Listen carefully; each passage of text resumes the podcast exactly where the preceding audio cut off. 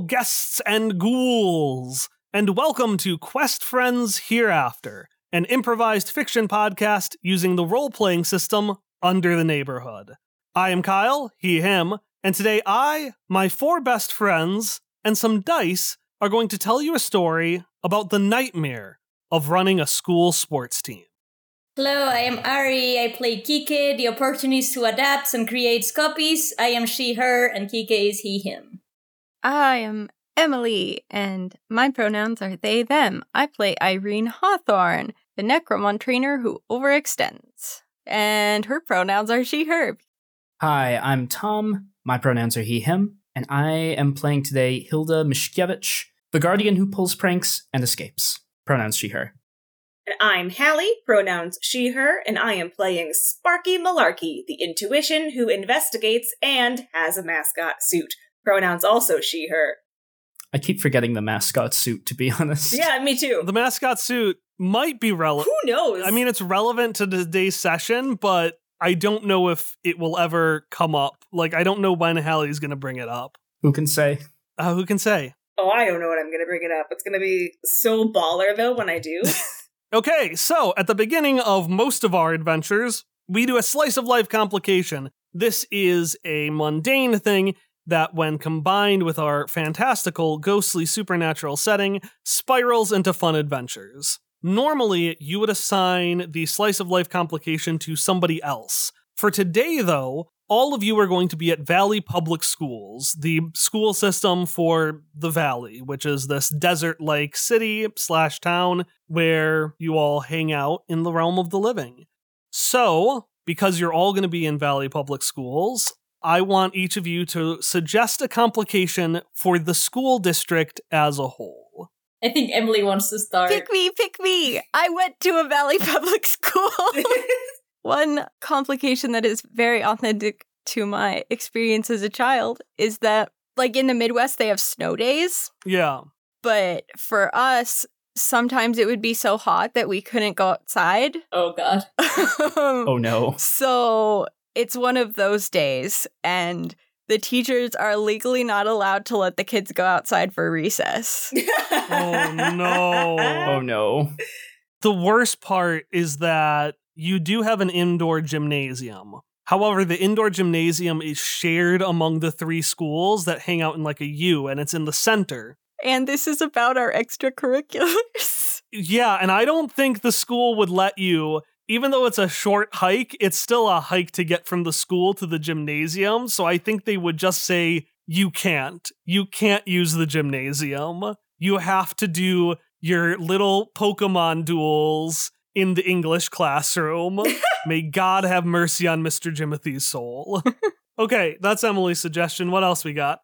um, the school found a new food sponsor, and so now they have to figure out a way to incorporate like Gogurt or lettuce into every school lunch because that's part of their sponsorship. With I don't I don't have a hypothetical company. Gogurt. Gogurt, but it's uh, spelled G H O because it's ghost yogurt. to build on Emily's, there's only one set of air conditioning in the entire school, and it's somehow in the computer lab, which is something that I, we had in my school, where it was also a really hot town. So it was only inexplicable, probably to make the computers not explode because they were are more important than the kids. Oh.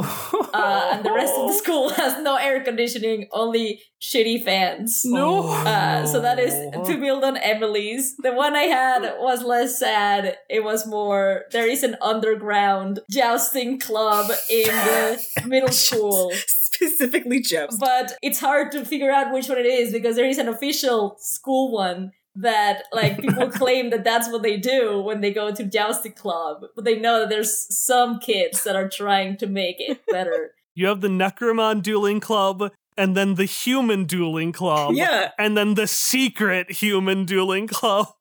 yes Does the Underground Club have like the little horse head on a stick yes where they're like galloping? of course it does All right, Tom, what's yours? Vice Principal Seth Keyhole is investigating something around the school Uh, nobody's entirely sure what. Some people think that he's concerned with how violent all of the clubs are at this school, jousting, dueling, the other dueling club. But other people think that maybe he just heard that someone said a mean thing about his daughter, who also goes to this school. Okay, so here are our complications. It's so hot that you legally can't go outside, and there's only one AC in the school, and it's in the uh, computer lab. Vice Principal Seth Keyhole is investigating the violence of the after school clubs. There's an underground jousting club, which is different from the official jousting club. And then finally, there's the new food sponsor, which is Go-Gurt, spelled G H O Gurt, which needs to be integrated into everything. The only one I don't like is my own suggestion. but I would really like to do all three combined. I don't want to give up on jousting. I don't want to give up on the vice principal desperately trying to find the root of the violence in this elementary school, middle school. Uh, and I really want to not go outside. I feel like these all tie together in that now Yeah. all our after school activities have to be in the school so then the vice principal can come look around at all the different clubs Yeah, you can just like Pink Panther across the whole school. and you know the underground jousting club has to figure out how to meet under the radar like ah yes we are part of the real jousting club and the real jousting club members are like who are you Hey, Tom, did you have any plans for this session? Do you want to investigate a jousting club? I mean, she might have no plans now. She might just be trying to flee. That's a plan, you know? Trying to flee is definitely a plan. It's a mood for sure. Yeah. Okay, okay. She's at that age, you know, where you just want to flee. No, don't. You can't do this. Not again. I can't make any promises, but we will try all of them to some degree or not. Yay! Irene, you can feel the sweat just dripping off of your skin and the badump, badump, badump slamming into your skull before you even open your eyes. When it's a school day, do you uh, wake up just of your own volition? Do you have an alarm? Uh, what does it look like when Irene wakes up? Irene wakes up of her own volition, but also sets five alarms just in case. Each one one minute after the other. She doesn't snooze any of them. She wakes up, but she has them as an insurance policy. Do uh, do any of the Necromon go and just like lazily turn it off? I think they take turns, if I may suggest such a thing. Uh, Pokio has a little trumpet that they play because Pokio is all about chop chop, both food and hustle wise. I feel like the reason why she set so many alarms is that Malaya will just destroy the ones as they sound. So she doesn't snooze the alarm because there's no alarm to snooze by the time that they're all done. So, resetting the scene. Morning dew, sunlight goes in. Beep, beep, beep. Mossies roll off, turn on the snooze. We hear a and the Mossies are hurtled into a pile of other broken alarms. Not because Irene doesn't clean them up, but because those are the broken alarms of this morning. And then, Tylodoib, Tylodoib! Boidle Rat picks up more of this junk and anxiously awaits for Irene to open her closet so that Boidle Rat can throw it in on the other trash. Because she's made a little nest in the closet. Irene's tired, but her children are up.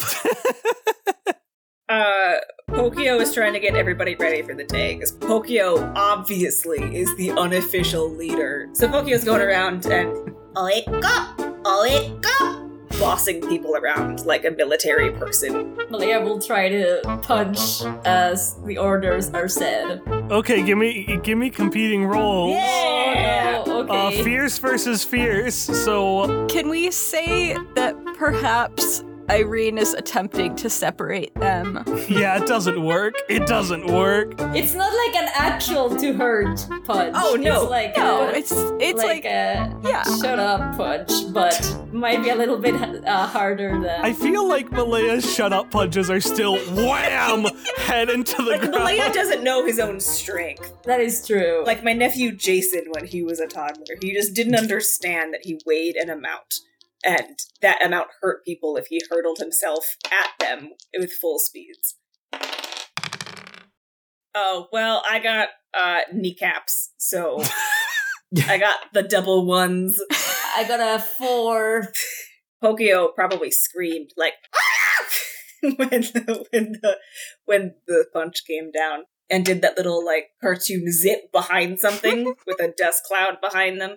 Daladoib, Daladoib! Boidle Rat is gonna run up to Pokio with their face in the ground with something from her nest, with a uh, a little cane, a, a little like hospital cane for Pokio to get up with. They will use the cane to drag themselves up regain their composure, which was never threatened to begin with. they attempt to use the cane, but Irene, not noticing what Boidle Rat is doing, oh no! assumes that she's just pulled this cane out again, as Boidle Rat does, Mhm. and grabs it Oh no. and tosses it back in. Oh no. Pokio falls face flat on the ground. Gets up, whamp, right back down. This is not a good morning for Pokio. They get up rubbing their little nose, and they're just like, "Belly cup, cup, cup, cup, cup, cup," and now they're moping. Irene will scoop them up. Belly cup, I know what words you said. They were not nice. belly cup. Valaya is just crossing his arms at Irene. Apologize. Mm, yeah. Just says it really mumbly. just belly cup. Irene puts Pokio down with a look to like play nice. Is gonna do a little patch at Pokio. After you put that down, you hear a very soft but very measured and professional knock on your door. God, Something like, hasn't even fucking spoken. I'm furious. Who knocks like that? God. Irene will sigh and yank open her door. I need you to roll, keep your cool. So that is with Slick, correct? That is with Slick, yeah. I have zero. It doesn't matter. Um, that would be a three. It's a one and a two. Nice.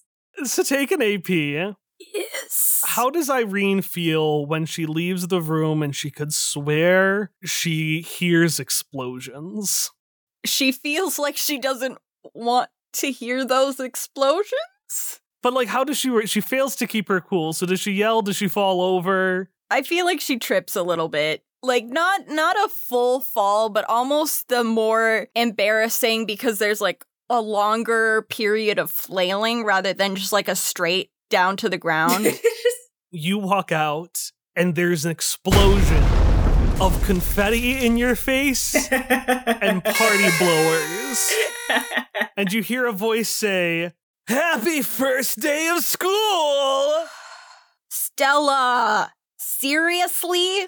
Well, you gotta celebrate. Hey, hey, hey. And Irene, this ghost who has a very eclectic 80s style. So she has like short buzzed hair, a loose t shirt that's hanging over one shoulder, leggings, and two bare feet that end at a single ghostly point. Uh, this ghost woman leans her arm over you and is like, Hey, hey, hey, what'd you think of me doing uh, Aubrey's knock? Did it fool you? Did it get you? I've been working on it.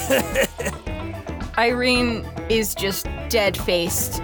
No response, just stares at Stella. Stella looks at you back, but like kind of like, you know, her eyes are really squinted. She's like, Yeah, I got you. It's too early for her to be hitting the deadly nightshade, but Stella's a rogue agent. Come now, Stella. Our younger sibling is more perceptive than that. From the kitchen, this other figure in his mid late 30s with lovely long black hair that's braided and slightly shorter than your father's. Because I never mentioned this, Earl has beautiful long hair, but also a bald spot in the middle of his head. Um, this large person with a round body, chiseled chin, and a beige professor like suit turns to you and just motions and says, Say go, Kegoa. Come, come. I have to get your hair ready for your first day. I mean, you don't have to, Aubrey. You could just not. No, no, your hair is long and it is beautiful and it is respectful to have it braided on the first day. Come here, come here. And she gently gets up and pulls out a chair and motions for you to sit down. Irene sighs super, super loudly. That sigh that you sigh when you want someone to know that you're sighing. And like flops down into the chair and her hair is still that like short, scraggly, poofy bob. One side's a little more sticking out than the other because she was sleeping on it. She's so tired. Aubrey immediately gets to work on your hair, and Stella gets up to you again and is like, "Hey, hey, you know how you could, uh, know how you could fix this?" And she points to her hair, which is just buzzed all the way down. Look cool too. I don't have the head shape for that. Aubrey says under her breath, "Oh, that didn't stop Stella." And Stella just ah! I'm gonna say does a Hallie yell. wow. You never understood art. And she floats away as your father, Earl, walks in with a beautiful, big smile and says, Well, I'm glad to see that everyone's up. Do you want to tell me who uh, these people are, Emily? These are Irene's good siblings.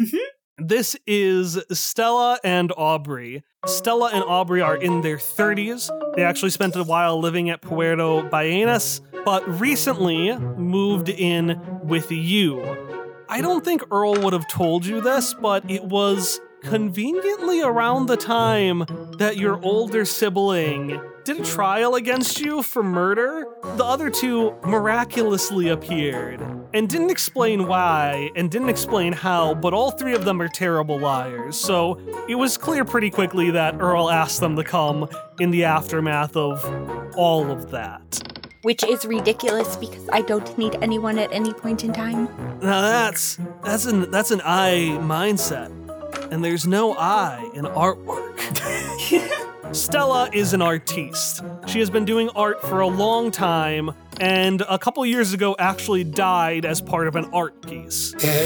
Which, to be honest, Stella dying as part of an art accident didn't surprise anyone. Despite her extremely small and thin figure, Stella doesn't evoke fragility, which is good, because both before and after dying, she's injured herself a lot, with scars that are more than cut deep.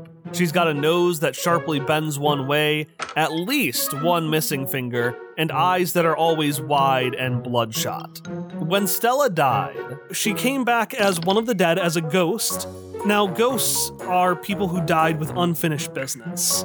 We don't really know what Stella's unfinished business is, not because it's suspicious. Art! Yeah, art. Art. Obviously, Kyle. Her unfinished business is art. What kind of art? What does that mean? She doesn't explain. It is just art, and instead of moving to the hereafter, like other people who died, she has just spent the past couple of years bumming off of Aubrey's couch.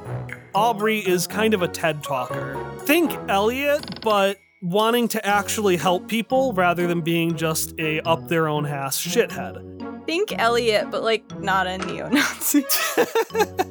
One important thing about Aubrey is I describe most of his features, but one notable thing is that he has beadwork earrings. And these beadwork earrings largely use two colors to kind of represent Aubrey's experience as someone who is gender fluid.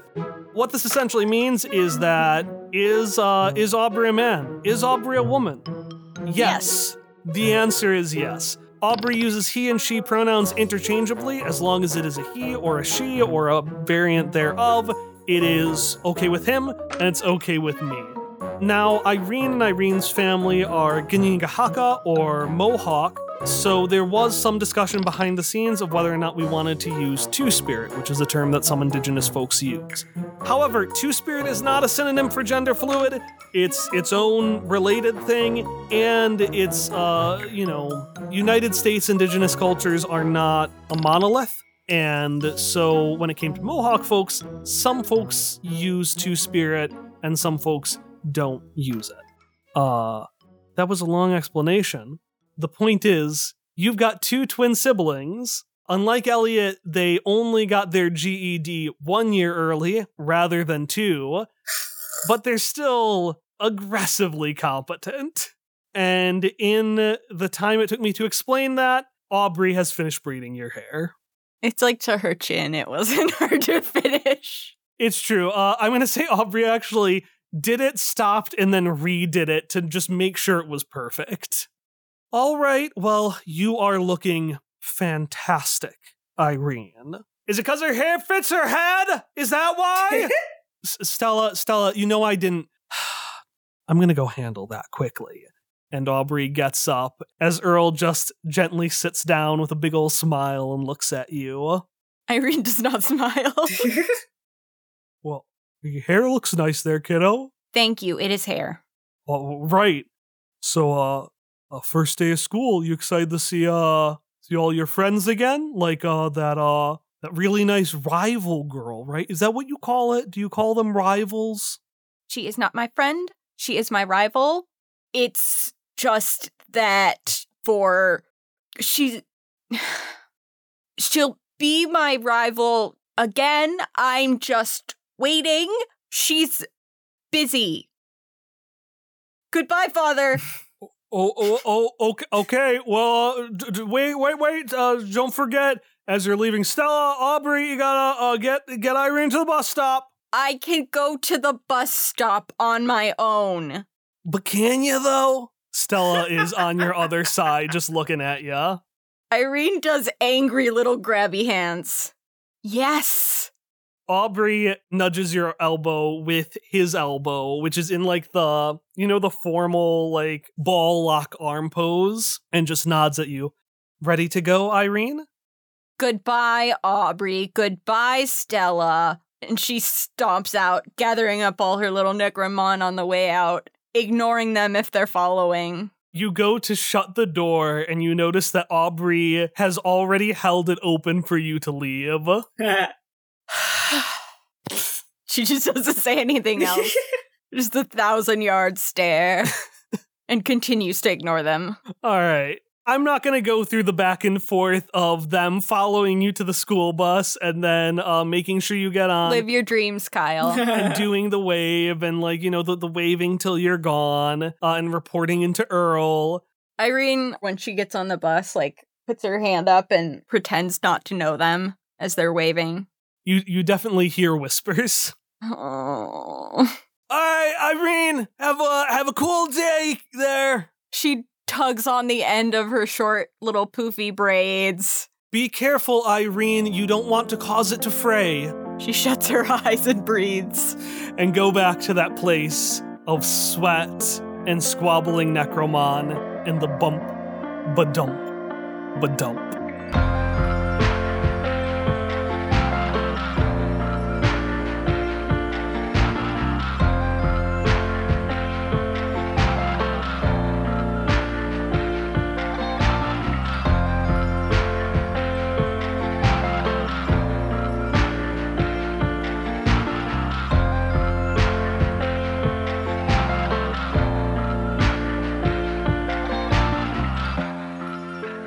right, there, kids. Welcome on the bus. Uh, we got one more stop before we make our way to Valley Public Schools, which is this episode's announcement break. Before I start with today's announcement break, I want to thank Walter Studios, which has been where Emily and I have been recording our episodes from this point onwards. And it's just, it's a really convenient space. It's got a bunch of art stuff and it's got a really, really cool restaurant. That is not a phenomenal pitch for Walter Studios, but uh, Walter Studios is really cool. Uh, it's owned by my in laws. If you're in the Phoenix area, I'd highly encourage you to check it out. I'll put a link in the description below. One thing that we're actually going to be doing at Walter Studios is that at 8 p.m. Central Time on Valentine's Day this year, Emily and I will be streaming a game of Star Crossed, which is a tabletop role playing game about star-crossed lovers. So if you're interested in joining us on our, I guess, streamed date night, you can follow us at twitch.tv slash questfriends. So if you've been up to date, you'll notice that this episode is a week late. So what did I do last week?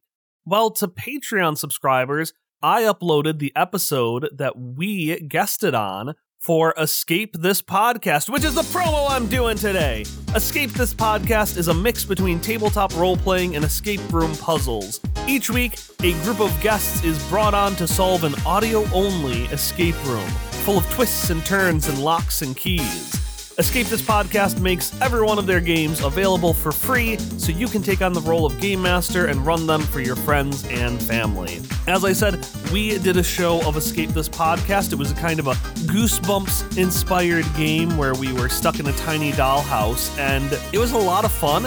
I think the one thing that really makes this kind of format unique is that in an escape room, there are lots of rules of, well, you can't touch this, you can't break that, you can't try the bend, or, you know, you're, you're very limited because there are real, tangible things that can be broken. In the theater of the mind, you can try whatever the fuck you want, which, at least for me, was an awful lot of fun and led to some creative solutions that would be impossible in a real world situation. So, if you're interested, you can find the show at escapethispodcast.com or check out all their projects, including the murder mystery show Solve This Murder at consumethismedia.com. And I'll have both links below. That's all I've got for you today. Our next episode, Irene's Rival Part 2, will be releasing in two weeks on Monday, February 5th. But if you'd like additional podcasts, short stories, or behind the scenes clips, you can find them at patreon.com slash questfriends. I'll see you there.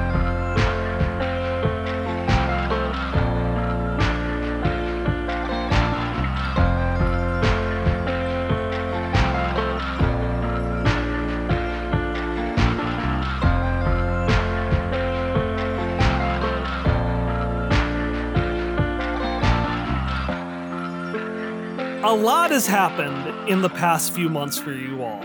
If you are listening or reading the transcript and want to recap, we did a recap episode a couple of weeks ago that went over the entire first arc. Yay! The short version is there was going to be a tournament for Necromon dueling, and then Irene got accused of murder. So that kind of had to be taken care of. And Irene's eldest sibling, Elliot, was the prosecution. Since then, you all went to the World's Fair. This is a big fair held in Necropolis, the kind of megacity in the hereafter, which is where you go when you die.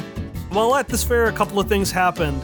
Sparky and Hilda met Pint and her father, Beer Steinsman, who is a quote unquote fixer. Sparky then thought that she saw her ex, Lucas Bang, and fled the scene, which, through a bunch of shenanigans, caused Hilda to get in the sky.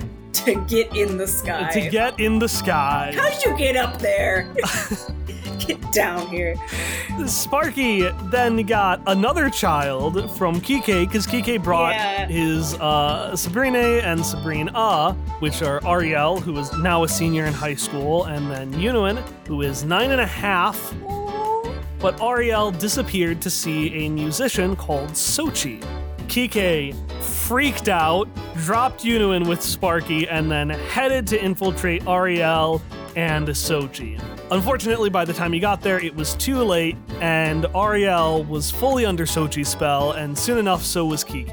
We got some flashbacks. Sochi was revealed to be Quique's daughter, the first kid that he looked after with his platonic partner, Mateo.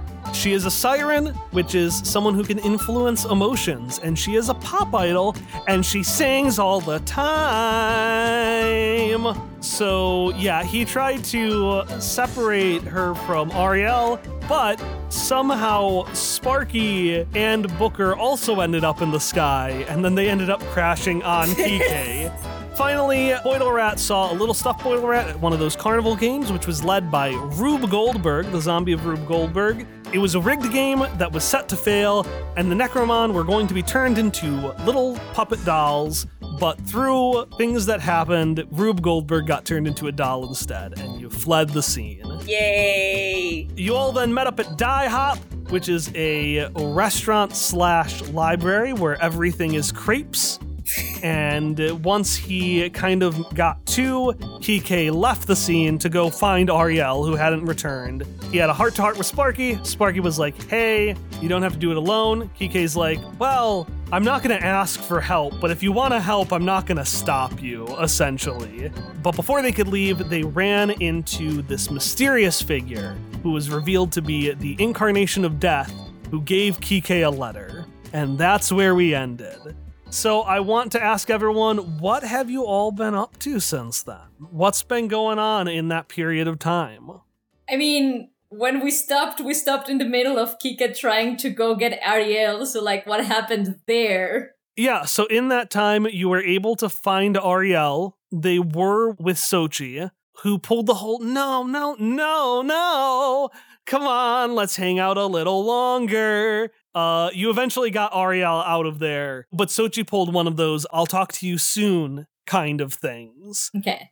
In that time, Ariel has. Been texting or something? Yeah, I don't. uh, Do you want to sleuth and see if Ariel has been in touch with Sochi or. Yeah, I do. Okay, roll. I kind of want to do investigate like it's a crime. It's the only thing that makes sense. I'm actually going to do understand because uh, investigate needs a specific crime. Is there. I don't know. I don't think there's an argument to use like natural hunter, right? Because unless unless you're stalking Ariel for like an in-person meeting. okay, probably not. Uh, I don't think so. but since it's the new, it's a new adventure. Can I use the my skill be sleuthing? Oh, Uh, yes, yes, Yeah. you can have your skill be sleuthing. Absolutely. Okay, and then Is it sleuthing just because this is such a big priority to you? yes, Okay. but also I have to roll my loaded die Yes. because I forgot, and I have I can roll with advantage because I have my advanced move. Yeah, do your loaded die and then tell me what your new critical success and critical failure are. So my da- my loaded die I got a ten, Okay. and then for the other thing, I guess I want a double three as success and a double four as a failure. Okay. Threes for success, four is failure. Got it. I rolled a five, but I want to use my loaded die to make it a ten. to be a 10. Well, Is it, do you just have like a, a backups on backups? Yes, yeah, like the first strategy didn't work, but then he remembered that that was also the case on late tech stuff, sleuthing adventure, where he was sleuthing on his knees when he wanted to see if she was with someone that was up to no good. So he was like, ah, yes, this failed too with him. So now Okay. I will do this other thing. Yeah, Ariel, you gave Ariel the late attack stuff book, but I guess they never read it. They never read it. Okay, so understand, you have a question. You can ask me a question and I will answer it. I mean, I want the question to be if they are still in contact with Soshi. Yeah, one one day they're with you, kind of not engaged. Uh, Yunuin is listless, just just trying to get attention. Ariel leaves, and you see a message on uh WhatsApp, the French Revolution chatting app. Fine, sure. yes. You see a message on WhatsApp that is labeled by a different name. It doesn't say Sochi, but the name has a little Sochiel flower emoji by it in the Ah. context. Yeah. Does it have the flower and an X? Uh, yes. Yes, it has the flower and an X. And the text is with a lot of emojis and emoticons. But where there is actual text, you can read. Don't worry about it. Well, What Poppy doesn't know won't hurt him. oh man. Okay. Tell me more about your musical. Oh man. Well, I am, I am, I am concerned. He's concerned. He is concerned about this. I don't know what move he can do after this. Uh, Yeah, what what are you? Tr- is there anything you're trying to do? if there's like a later, like, oh, you know, we'll see you at the brewery in a week or something. Some location, something that he can, like, ah, fancy meeting you here. I'm a family member. Like, oh wow, what a coincidence that we are here. I am here meeting with you today. Let's casually drag you away from this place. I know the secret passages at schoolyard. Poppy will be so distracted by all the boring old facts that he won't notice if you slip away. Ah. And that's the last message you see before Ariel picks up the phone, looks at it, and chuckles to themselves. God. Okay. So they're gonna meet, I think, uh, next month is gonna be the Schoolyard tour of the college Yeah, that you are gonna go to with Ariel and with Unwin, because Unwin that's right. warmed her way in. Okay, he will make a note of this. Before we move to Sparky, I have one last thing. Uh, Quique, you got a letter from your buddy Death. So Death is a Grim. Grim are avatars of Death that, before Bite took over and started working in their ports, used to ferry people to the realm of the dead. So Death is just like its kin, the boatman from Cryptid Cryptids. It used to ferry souls to the afterlife, and now it's out of a job. Uh, it gave you a letter. A letter. I read the letter, but that actually is private, Yeah. not in the vicinity of Sparky. Oh yeah. There's some things that are not still in the vicinity of Sparky. The letter is your good buddy Mateo, I figured. who has spent some time hanging out in the afterworld. So when you die in the here, you go to the hereafter. When you die in the hereafter, you go to the afterworlds. The afterworlds are comprised of a near infinite number of layers, all of which are considered strange and dangerous, chaos incarnate, so to speak. And so, the afterworlds are fully cut off from most people. But most people don't have their mail personally delivered by death, like you and Mateo do. He's been exploring the afterworlds, and at the end of last arc, you sent him a letter that was basically saying, Hey, I like read your journal that you were putting in Booker. What, why, who, and how is happening? And I want you to roll me convince somebody with books. Okay. I got with books. I got a nine. Okay, a nine. That is a mixed success. So, Yayo, it's great to hear from you. I can't tell you everything fully in a letter. It's it, and it, it, it- quite literally there is so much uh, information I could tell you. The short version is there are things out there that are causing problems. I wish I wish I could tell you more about them, but as we know, our grim friend isn't perfect at evading those with eyes who want to see all. What I can tell you is that I was doing some investigation here in the afterworlds towards dangerous figures. You might call them legendary Necromon, but I would know them as something else. Uh, it, it's all a bit grim, honestly. So, uh, you know what? Tell me more about yourself. Uh, specifically, you said you heard this in a book. I'd love to know about the book, and I need to know if you've seen our daughter lately. Ah. And that one uncharacteristically ends in a period. Oh man. Not a period ending.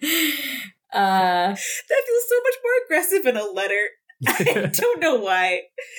I'll add one more thing just because I did do a bunch of other complications because he can't literally tell you everything.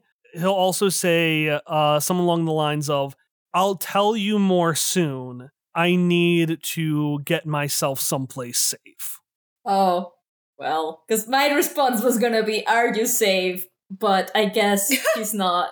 So if there's a way that I can have a, send a response, Yeah, yeah, yeah. No, uh, de- death appears right when you finish reading it. Just sup. It doesn't say sup. timely as always. So I want to have a letter just being like, I was gonna write asking if you were safe, but seeing the last part of your letter, my guess is you're not. Uh, please write to me as soon as you think you are, and if you know a way for us to meet or to have a more expedient way of communication so that I'm not worrying this entire time. P.S. I'm not sure the book is following one of the kids that is around me lately. Uh, she likes chemistry. You would like her. P.S. P.S. Our daughter is around and causing trouble again. Hence, I need to talk to you about things uh, in person sooner rather than later. Let me know when you're safe. K. No. Y. That is that is not K. Q. Okay, actually, all of this is in character. He's trying to sign, and it's so distressed that he starts with a K, even though his name does not starts with a yeah. K. Thanks. Bye. He crosses that. Then he puts Y for Yayo, and then he crosses and he puts a Q, and then that's it. Stay safe. Okay. So it's been a fun month for Quique. Sure has. Just a grand old time. Uh, Sparky and Hilda, what have you been up to? Well, you know, Sparky has respected the fact that Quique got a private letter from Death. Yeah. Uh, this is slowly killing Sparky inside, but she's doing it. Quique is just like knows death. That's fine. That's cool. That's awesome. She's probably asked like a couple questions about it. How can you not? But it certainly has not been the forced interview that it would have been in the past. And like, so like, how'd you meet? And if Quique's like, uh, nah. if he dodges the question, she's like, to go read my magazines or look for her socks because those keep going missing. Where are her socks? That is the heist board for this season. That is my mystery tracker. Where are my socks? I cannot find them. What's the first thing you do to investigate your socks? To investigate my socks? Well, first of all, I check all around the junkyard because, like, did I throw them away by just going outside? Because I do that sometimes. If I have to throw something away, I just go outside instead of using a trash can because it's the junkyard. So I'm so I so I did like a light dumpster dive as a treat, looking for my own socks. Ew. Well, she wore gloves. It's fine. she wears gloves when she dumpster dives, And you found lots of socks. But not my socks. But not your socks, no. not my black socks. Your tracker gets filled by one. I want to note, unlike last time where the mystery tied in with the arc, this one is going to be just a when it finishes, it finishes. So it's not going to be as. I respect it. Could be over multiple arcs, it could be done in two weeks. I just can't wait to find out where my socks are. Yeah, Let me just okay. they're not in the yard. You haven't. I, they're not in the trash yard. They're not in the yard. You also have your true wild card, so I want you to roll that and tell me what your stats are and how you're feeling. Oh, right. So, uh, you know, my heart's not good. My heart's at a negative one. That's probably because I'm still mad about Lucas Bang and how I kind of saw him. And then I ran away from J Cal, and it's all really confusing. And then some bozos called me a MILF, and that's also confusing. Uh, and there's just like a lot going on. So she would rather focus on socks. Uh, books, though, is plus two. She's been reading a lot of magazines. And then Fierce and Slick are both nada. They're both zero. So there's nothing going on that's relevant to either of those things. She's just trucking the way that she does. Heartbroken reading magazines. Heartbroken, reading magazines, looking for her socks. This is, this is her life. Things are going well for Sparky She- Malarkey. and the worst part is that she's doing better than she was in the first season. Oh. All right, and then finally, what's what's Hilda been up to in the past time? Hilda has spent the summer mostly reading books that are way too difficult for her. She has been trying to chip away at all sorts of books on politics and law and order and power and bouncing off a lot of them, but slowly chipping away. She's been acquiring like a weird to do list of things to return to and just like page numbers left off on, and some of them scratched out as she'd like go somewhere else in a book anyway.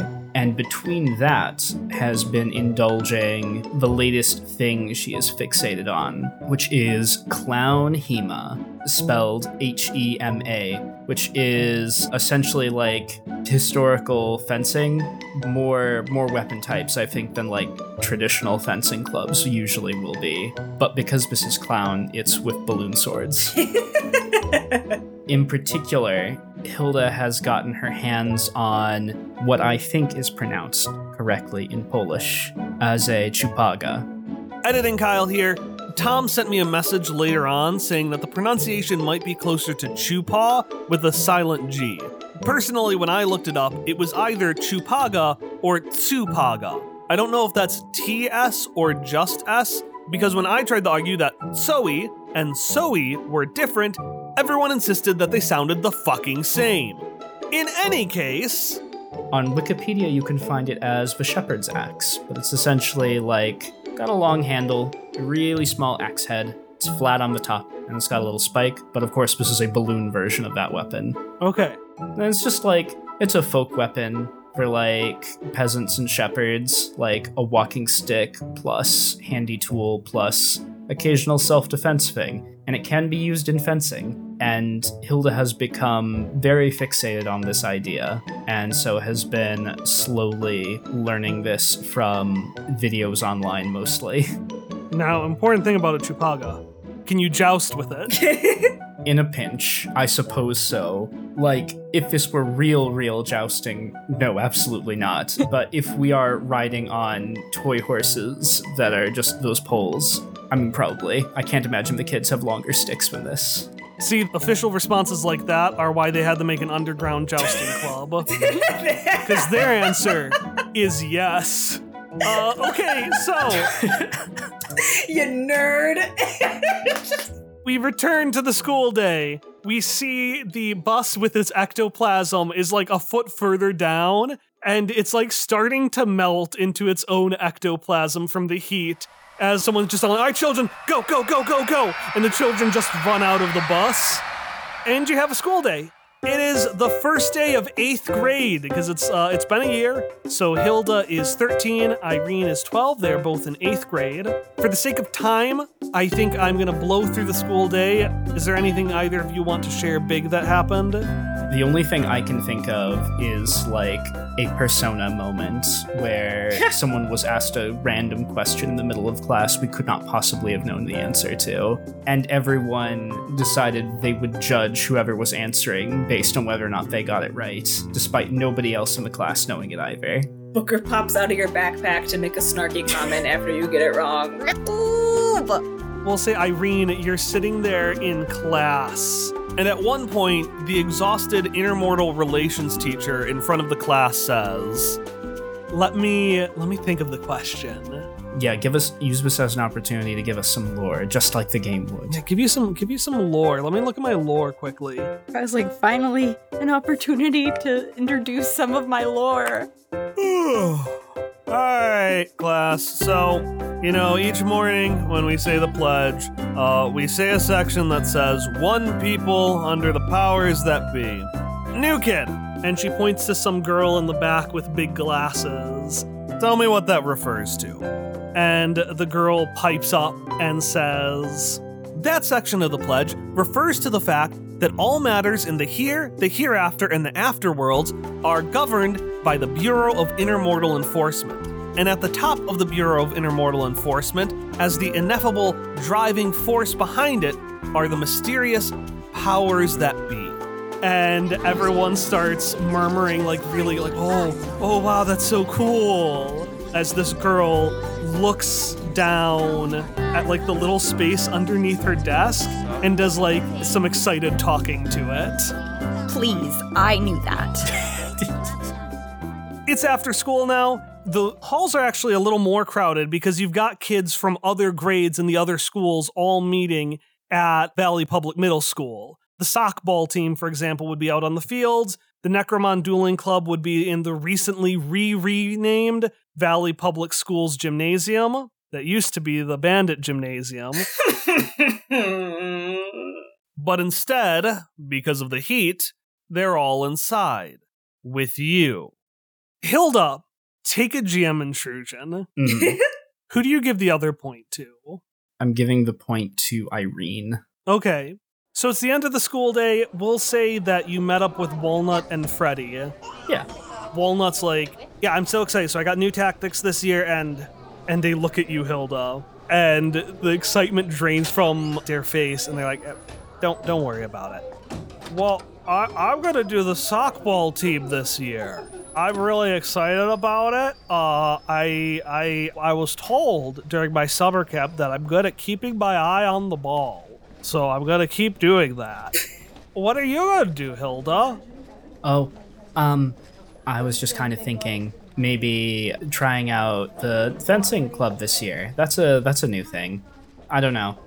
Oh oh, f- fancy. That, I mean, that's that's a kind of. Well, I'm I'm sure you'll be great at it. Um, thanks. If you want, we can we can talk more about your new Necromon tactics. It's still really exciting stuff. Um, have you have you brought in any new types or new moves to to round out what you were doing? And and Hilda is just like feeling the discomfort increase. I'm gonna pull my hard move here that I've been sharing about Walnut being pissy. Excellent. Dave's just gonna look at you. Nothing ultra. and the bell rings, and they perk up. All right, I gotta go. I gotta go. I gotta go. I'll see you later, Freddy.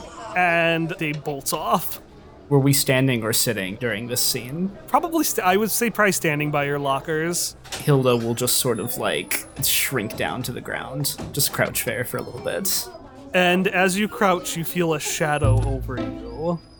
Hilda Miskiewicz, Mm, I have something to ask of you. oh no. You turn around and you see the vice principal, Seth Keyhole. He is a older man with a green goatee, and I'm gonna say, uh, I'm gonna say a green mullet. Yeah, why not? He looks a lot older and more formal and stuffy than he tries to be. He tries to be approachable. It doesn't work. Although it's hard to blame him for that.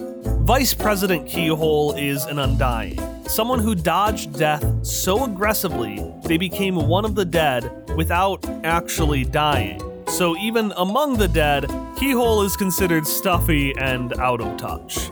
And he just looks down at you with a notepad in his hand. Um, hello. Hello. How has your first day of school gone?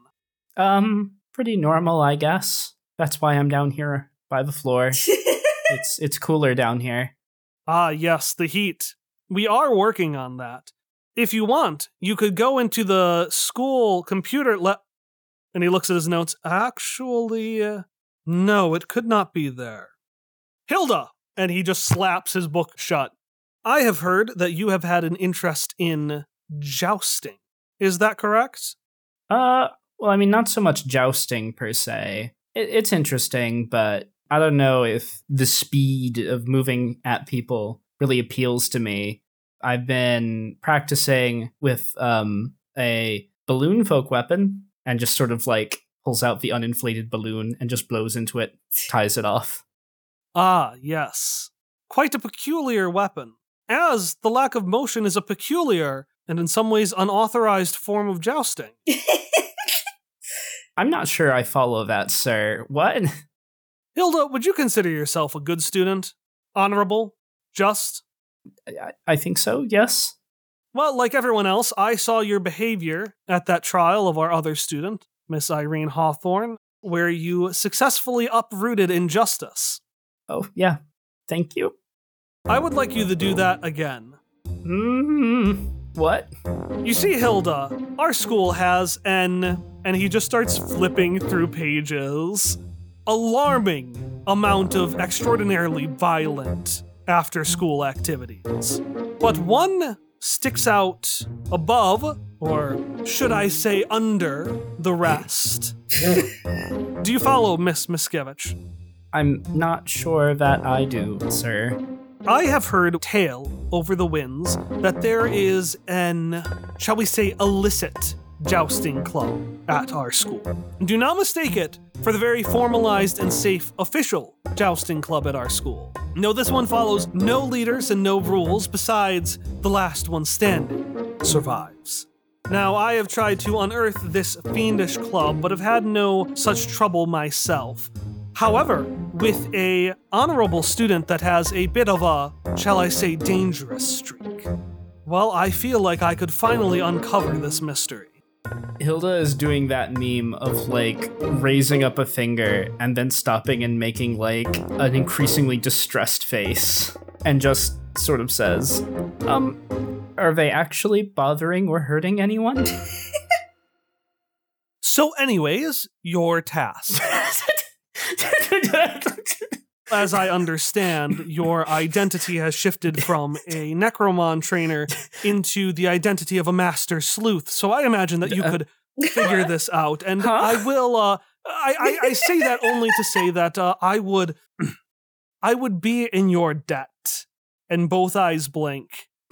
and both eyes blink again.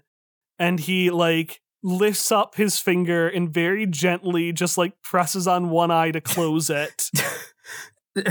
Do you get my drift? uh, n- no, I don't think so. But what what do you actually want me to do? I simply need a report on what this illicit organization is doing. Say three to five pages, double space. okay, that's fine. Um, what what if it doesn't exist? What if that's the report? he looks dead faced. Ha! Ha! Ha! Ha ha ha. This is not a laughing matter. and he leaves. Oh. Well, Hilda's lying on the floor now. Sparky and Quique! Yeah. I want to use paint the scene right now. And I want everyone to describe one detail about how this room has been repurposed into a makeshift soccer field. It has very bright colors, like pastel colors. You're in a kindergarten room. Can the kindergartners have vuvuzelas? yes. Um, we used chalk or Sharpie, whichever one is worse, to draw like the soccer lines that are on a soccer field on the floor of the classroom. Clearly, Sharpie is worse than chalk. It's a Sharpie. all the fun texture of chalk, all the permanence of a Sharpie. All the permanence and pungency of a Sharpie. If anybody asks, Sparky's gonna be like, oh, that was there. That was already there. All right, and then what's the last detail, Emily? The goals have been created by very elaborately stacking chairs in various formations, but then the problem is that as soon as anything hits those chairs, they're going to fall. So you have the kindergartners, then you have some like eighth grade kids, and in front of them, having recently reassembled one of the chairs, you have, of all people, Sparky Malarkey and Aurelio Enrique Ueso Kanaka. How did you two become the coaches of the sockball team? A better question I suppose I should ask is why? Are my socks in this kindergarten classroom? Roll me understand. Wh- why? Why? I, my mind blanked, and that was the only thing I could think of. I got double ones again. Kneecaps! That's two kneecaps, which is actually four kneecaps. That's four ones that I have rolled this night. So, no, Okay, no. but they could be. I, I feel like Sparky was like prowling non maliciously around the school grounds looking for her socks. Like, were you just caught by one of the admins while prowling around in a mascot suit? Okay, so yes. So I was thinking that like no one goes to Sparky for things. So this feels like ah, I need a coach and I don't want to pay anybody. But you know what? I know Sparky Malarkey stole this mascot costume, so I will just let her have it and not make a big deal out of this, even though I could, if you agree to coach the softball team. And she was like, Lucky for you, I've been reading sockball magazines day and night. You say while wearing the School Aid Man outfit. While wearing the School Aid Man outfit, I'm like fully wearing it when he's like, "Hey, I know you stole this." Sparky's like, "What are you talking about?" the mascot costume of Valley Public Schools. Correct. Yeah, Okay, uh, so that's how Sparky got recruited. that's how Sparky got recruited. What is Quique doing here? Why why is Quique here? I have no idea. How about this? Ariel is not part of the team. Ariel runs the Necromon Dueling Club in place of Mr. Jimothy, but this would give Quique more access to the schools with which he can sleuth. Okay, I like that. That and the Sparky being there. Okay. Well, you're not sleuthing now. Right now, you are staring down a bunch of eighth graders who are just looking up at you, very sweaty with the fans blasting on them. I mean, he probably would have been explaining the really complicated rules of what constitutes an offside versus not, and listing all of these examples that they have to like keep track of for, you know, not doing a thing, not faking an injury when the other team is winning, things like that. He's explaining this while in the background, all you hear is like screech what as Sparky like constructs these soccer goals out of the chairs. Yeah, we get it. We get it. Your sport has all sorts of convoluted rules. But as us equestrians say, let's get straight to the action. This eighth grader in like jean shorts and like a cowgirl outfit says while glaring at you. Before you get into the action, you have to understand the intricacies of the sport. Because otherwise, you're just kicking a ball, and that is the thing that happens in many other sports. Like American soccer ball, which is not the same as just softball. That is a different thing. Well, it doesn't happen in uh, horse racing or necromon dueling, so not that many sports. I mean, I don't, I don't really follow the horse riding, but I guess if you have one of those ball necromons, like I assume they exist. There's one that's a book. I assume there's one that's a ball, so you can throw one as a ball in a necromon duel. This girl's eyes narrow and glare at the mention of a book. and in front of her, a little zombie hand appears, and oh, oh, one- one second, one second. And the square zombie boy, who's fully decked out already in his uniform, and says, Now, uh, Mr. Uh, Kadaka, could you go over the rules just one more time? Maybe with like some sort of visual demonstration. I just want to make sure I really understand the rules before I get into the action. Well, the first thing you don't do, and then he's gonna grab one of the balls that Sparky made from Sparky's hands, and then slap it with his hand and punt it into a makeshift goal. And he'll be like, "This is the the first thing you don't do is slap this with your hand and put it in a goal. That's a thing that happened one time, but it is a thing that is not supposed to happen." He can just built that. Well, you can build another one, Sparky. then she goes back to fix it again. I see, I see. Can I slap it and not put it in the goal? If you happen, to, as Sparky is right now standing in the goal section, if you happen to be the goal E, as I will demonstrate, and I will punt into Sparky without any. I, I want you to roll, take action. Uh, no, I want you to both roll, keep your cool. I'm switching out the dice. I rolled a 12, but it wasn't net, it was like a 10 and then plus 2. Okay, okay. you kidding me? Seven. Yeah, Sparky just.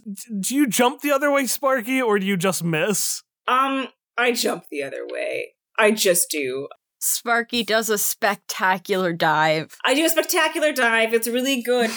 See, Coach Malarkey here has the say the, the the idea. Thank you, Coach Malarkey over here. That is the second thing you don't do on this sport. If you see a ball coming your way and you're the goalie, you jump in the direction of the ball. You don't jump to the opposite side of the ball. That's right. I did that on purpose to show you what not to do. Yeah, you sure did, Sparky. I am. I am. I, I feel like we we we this this might work. Maybe.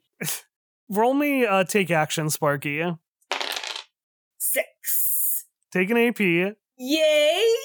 A ball whizzes right past you into the net. No! and you see this cowgirl who is a transfer student named Katrina Collectum Frickin' Katrina Collectum! looking at you and then looking at Quique and says, Doesn't seem that hard to me.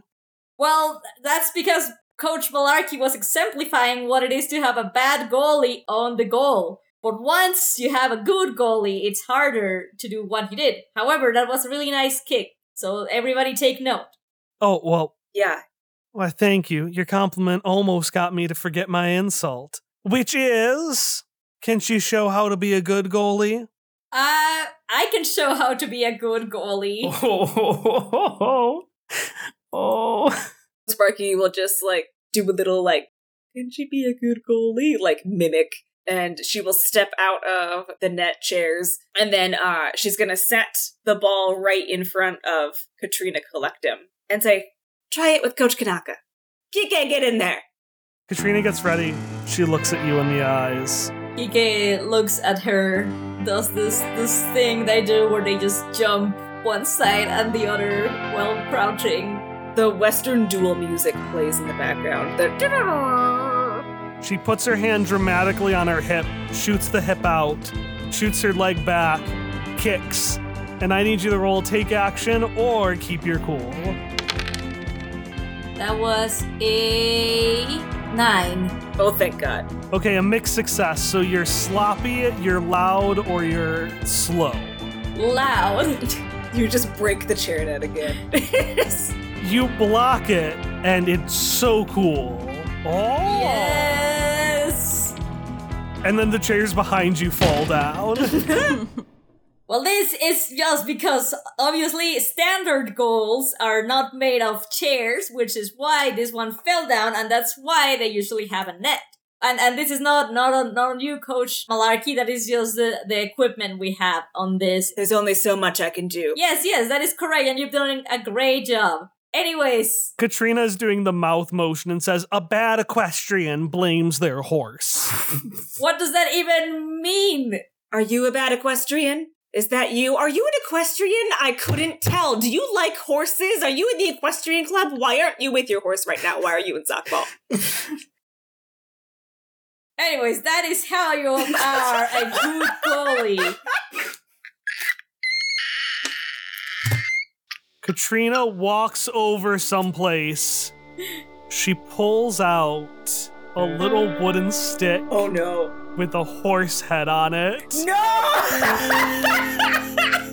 and she tosses it to you. to me? Uh, yeah, To Sparky B or B? To Sparky Quique? yeah, Sparky yeah. B or B Quique? What? She throws one to you, and she throws one to Quique. She had two. She had two in her bag, just like ready to go. Oh, there's more than two.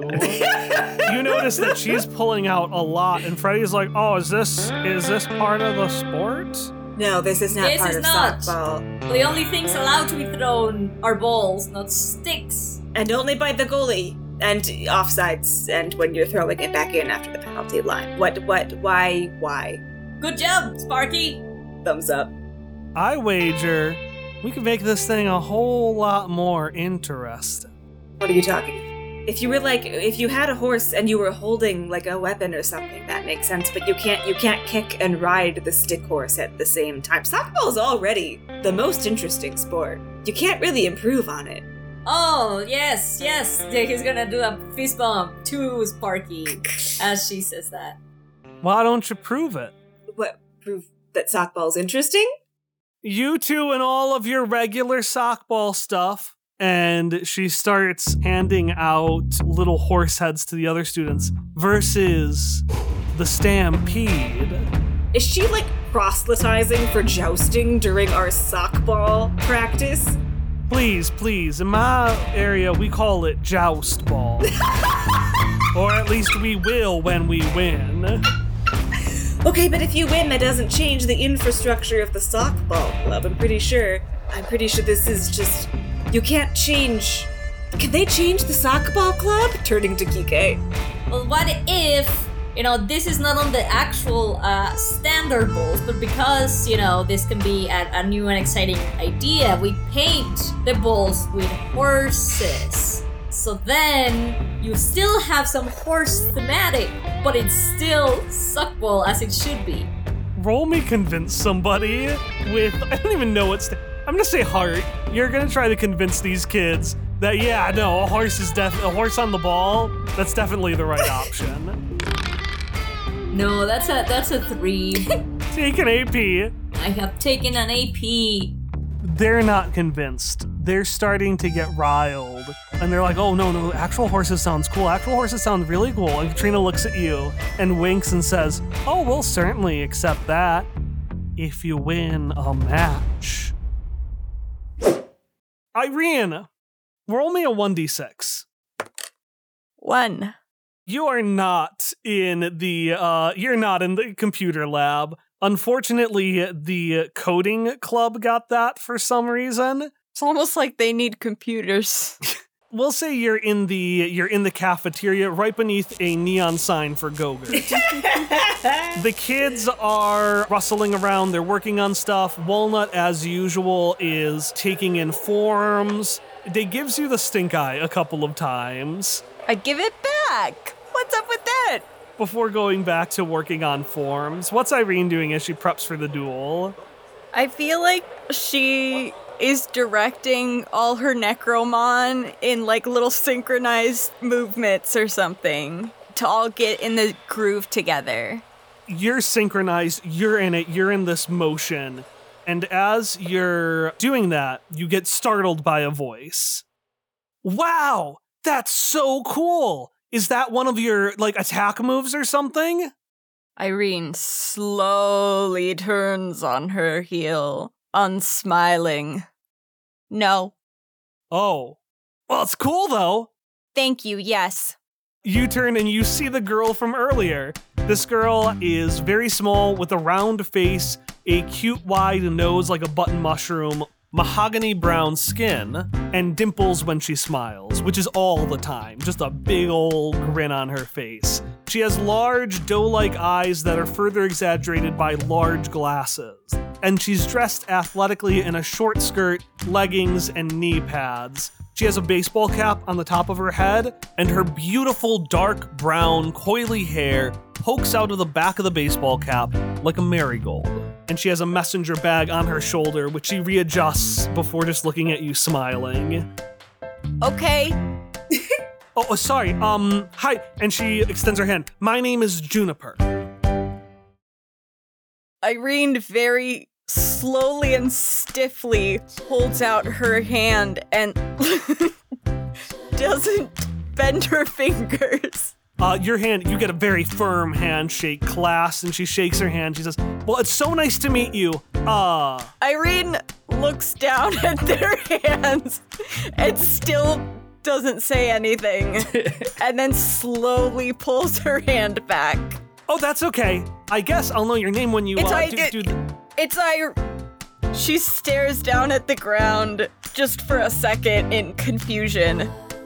My name is Irene, and I am a great Necromon trainer. I will see you on the court. And she turns around with her shoulders hiked up to her ears. Okay, cool. I'll, I'll, I'll see ya. You can't see, but she's doing the dancing the Necromon did. I'll, I'll see you then. Irene does not turn around. An eternity passes, Irene. so long. Irene doesn't want to talk about it. But it's interesting because it's not just your emotions, it actually is taking a long time. Like a really long time. You uh, hear a little tap on the mic, and you turn over, and it's not Ariel. Something's wrong. It is a man, Mr. Jimothy, the seventh grade English teacher, just hunched over, breathing. Is like, uh, well, hey there, uh, hey there, kiddos. We um, it's your uh, it's your faculty uh, representative, Mr. Jimothy. Uh, Ariel could not make it today, so uh, I'm gonna host uh, tryouts. And a murmur goes through the crowd. So um, I have Ariel's notes here, and they say that in order for tryouts, students need to uh, duel. His uh, brow furrows. Well, that that seems a bit mean. Students always duel me. Right, yes. Students duel the strongest Necromon trainer that we have, which is uh, in my notes. It says Irene Hawthorne, and it also. Well, I I see two names here. Do you duel in pairs? No, there shouldn't be any other name under strongest Necromon trainer. Oh, I got it. I, you're you you you you're one. You got four names, right? That that's it's one name with uh. Irene grabs the papers. I want you to roll take action. Seven. You rip it out, and I'm gonna say you just see a last name that says Breeze, B R E S. But that's that's all you get. And he says, "Well, I mean, there's three names here now, but there were four, which divided by two is. How do we solve this conundrum? Don't you teach math? No, I teach English. Oh, I never paid attention. It's hard when you know everything. Mr. Jimothy looks hurt, and from a crowd, you hear a voice Walnut say, Duel! Let's have a duel! And the kids start chanting, Duel, duel, duel, duel. Irene steps up, just assuming that it's going to be her versus someone, and stands with her feet apart, raises her hand into the air with one finger pointed. Who will duel me? I'll duel, I'll do it! Walnut, no, your name isn't on the list. And Walnut's hand just goes back down. oh, walnut. Walnut. Oh, walnut.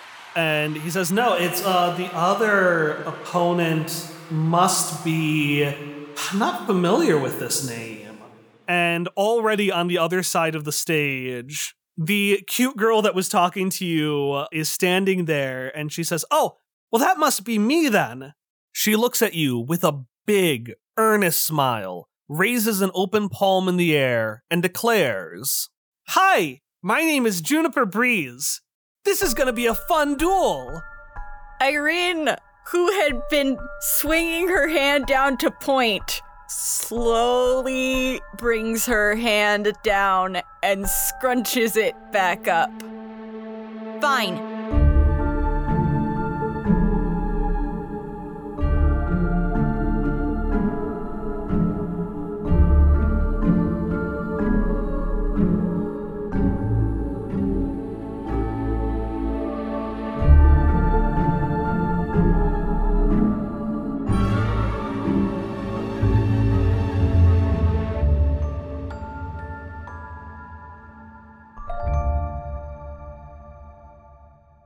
Does TK scheme? Does he plan? He, yeah, I mean, you know, he gave Sparky permission to like sleuth. Oh yes, Sparky's gonna take that as permission for anything relatively adjacent, and I feel like this. Oh no. relatively adjacent. Well, not in like not in like a way that old Sparky would have, but like, hey, I feel like off screen she would have confirmed with Quique in a way that wasn't actually saying the words, "Hey, do you want me to come?" She'd be like, "So, uh, big college visit at Schoolyard, and I was thinking of going to the place next to Schoolyard just for fun." And then I imagine Quique would have some sort of like, Yeah, he would be like, ah, yeah, there, there's some cool magazines and things to read Yeah. right next to it. So, you know, you would be fine there, reading behind a magazine while maybe walking in the vicinity of the university. "It is a beautiful campus." It is, yeah, yeah, for sure. So, you know, if you wanna you wanna just walk around there, you know, it's a free it's a free area. So It is a free area. You've got you've got that point. I am legally allowed to be there. Surprisingly, that's one of the few places I think you're legally allowed to be. I know. Another coincidence. Look at that. How is that working out? Before I say that, I feel like I need to note that Sparky Malarkey throws away her trash by going out into the junkyard and just tossing it out there. but like a junkyard isn't the same as a garbage dump, so it's like do you do you throw like organic garbage away like food and banana peels and stuff out there? No, she has a regular garbage can for that. But if she has to get rid of like socks with a hole in them, Okay. she just goes outside and does that. I was just worried for a moment about Sparky. She's not she's not Just- just, like like throwing spoiled milk out in the yard or anything like that, but she is like, ah, my weird machine broke. There it goes over there. I mean, it could be a little compost heap out there. She's cool enough to have a compost She heap. is, she has is. a compost heap now. You, you could be doing a little bit of homesteading in the junkyard. Not with any living plants in it, though. She's tried. No, she just like she's you know I'm gonna make that a goal. Get the compost heap to work. That's on my that's on my list. the person in the front says, All right, well, I got another question for you. Hey, new kid. And she points to some girl in the back with big glasses and says, What makes a demon a demon? And the girl pipes up and says, A demon comes about when someone went down in flames. They have horns, the length of which represents their sin in both life and death. Big J. Cal's horns are very short. He has very short horns. He's a good boy. Uh, neither sexy nor evil sin. Incorrect answer. Incorrect. How did you two become the coaches of the sockball team? Listen, Sparky's been reading a lot of magazines. Some of those were sockball magazines. This makes her qualified, or at least more qualified than anybody else they could have found. Uh, Quique probably has like some sort of secret skill, knowledge, story, life experience with sockball. I mean, yeah, he's well. I mean, his life, his like culture is very sockball. Oh, I yeah yeah. I'm so proud of her. I can't believe you made me loathe Katrina Collectum, my own brainchild. We'll be like, okay, if you win, you get your horse gate, you get your silly little horse game. Yes, But what we're hoping is that Katrina's like sockball is the friends I found along the way. I like that. Okay. We're gonna give her just like such a pure middle school sports experience. Like when uh like when Archie in Riverdale told everybody who was in jail for drugs that they haven't experienced the high of high school football. The highs and lows of high school. the highs and lows of high school football.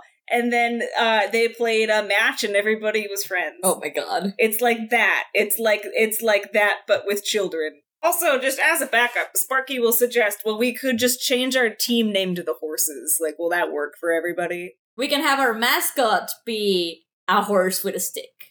Like, not a stick horse, like a horse with a stick. Actually, yeah, our mascot is now a stick horse. Like, not a real horse, a stick horse. And I would like to change my mascot suit from the School Aid Man to a stick horse in response. Sticky the stick horse. This is a very drastic response.